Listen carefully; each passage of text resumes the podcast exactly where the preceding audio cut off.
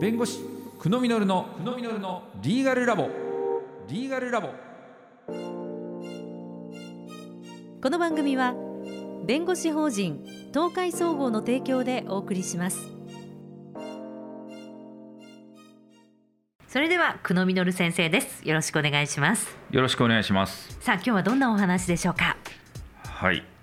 今回ははい。砂場。砂場？の話です。え？はいはい砂場。はい。はい、はい。えー、サンドボックスっていうんですね英語で、あおかっこいいですね砂場。はい。えー、規制のサンドボックスっていう制度があります。はい。はい、えー、公園とか行くとこう砂場ありますよね、はい。一つ区画がこうあってそこは砂があって、はい。えーそこでみんないろいろ遊べますよっていうところになってますよね。はい。はい、そういうように、まあ、規制に関してのそういった砂場を作ろう、はあその砂場の中だけでは、ええ。ー実験していいよ。というのが規制のサンドボックス制度というものなんですよ。はい、はい。えーそこのこう砂場の中だけでは、うん。えー規制がこう一回撤廃されるので、うんうんうんうん。そこで実証実験をやってへえいろんなどんな結果が出るのかなっていうのを試してはい。これは法改正をしてもいいなとかこれは認めてもいいなとかっていうのを、えー国も決めていくよというのが規制のサンドボックス制度というものになります。はい。はい。実際いろんな、ね、この制度を利用した、ええ。えーものも出てきてるんですね。ほうほう。一つ例をね出してみましょうか。はい。割り勘保険っていううお割り勘保険？はい、保険料割り勘で払う？そうなんです。はい。えー割り勘保険というのは、え加入時に保険料がなし。え？えはい。事故があったらうん。事故後にみんなで分担して保険払いましょうねっていう。ははい。なので例えばがんになったら80万受け取れるよ、えーそういった場合はうん。保険料みんなでいくらか払いましょうね、でもみんな元気だったら保険料0円ですよ、というような。はこれを規制のサンドボックス制度で試したいとした企業があるんですね。はい。はい、この割り勘保険について実際にユーザーが加入する1年間実験を行って安定的な運営に必要な人数とか加入者が集まるかとか、えー赤字になりすぎないかなどのデータを収集したというのをやってます。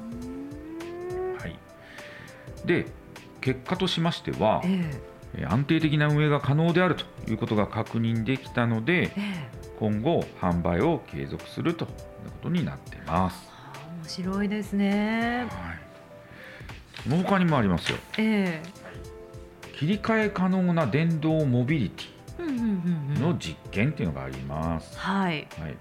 走行モードを切り替えれるペダルがついてる電動モビリテほィ。はい。うバイクにもなれば自転車にもなるっていうことですねそういうことです。それをスイッチ一つで変えれますよというものです。はいこれは、まあ、スイッチ一つで変えれるけどもこれバイクじゃないかうんというふうにされると車道しか走れないってことになっちゃいますよえね、えはい、モーターを切断した車体で実際に走ってみます。うん。そういった実験をこう車道じゃないところでやりたいよという声が、えーありました。なのでこの規制のサンドボックス制度を使って歩道走行に危険は感じるかどうかというのを試したところ、えー危険はあまり感じないよという意見が出たということなんですね。なるほど。はい。その成果によりましてはい。電動バイクと自転車の切り替えを認める通達が警察署より発出されたと。あら。いうことなんです。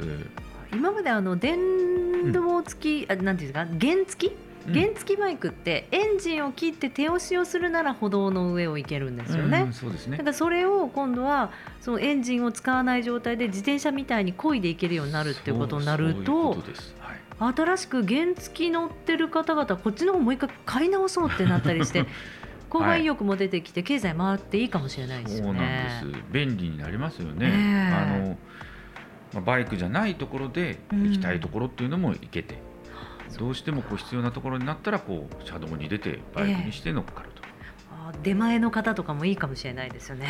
そうですね、ええはい、そういったものもこの規制のサンドボックス制度により認められるようになってきたということです。はあ、すごい砂場ですね。砂場が本当にすごいで ね。す。はい。ぜひですね企業の方やまあ大学でもこういうのを利用されたりしますので皆様も活用など検討されたらどうかなと思います。はい。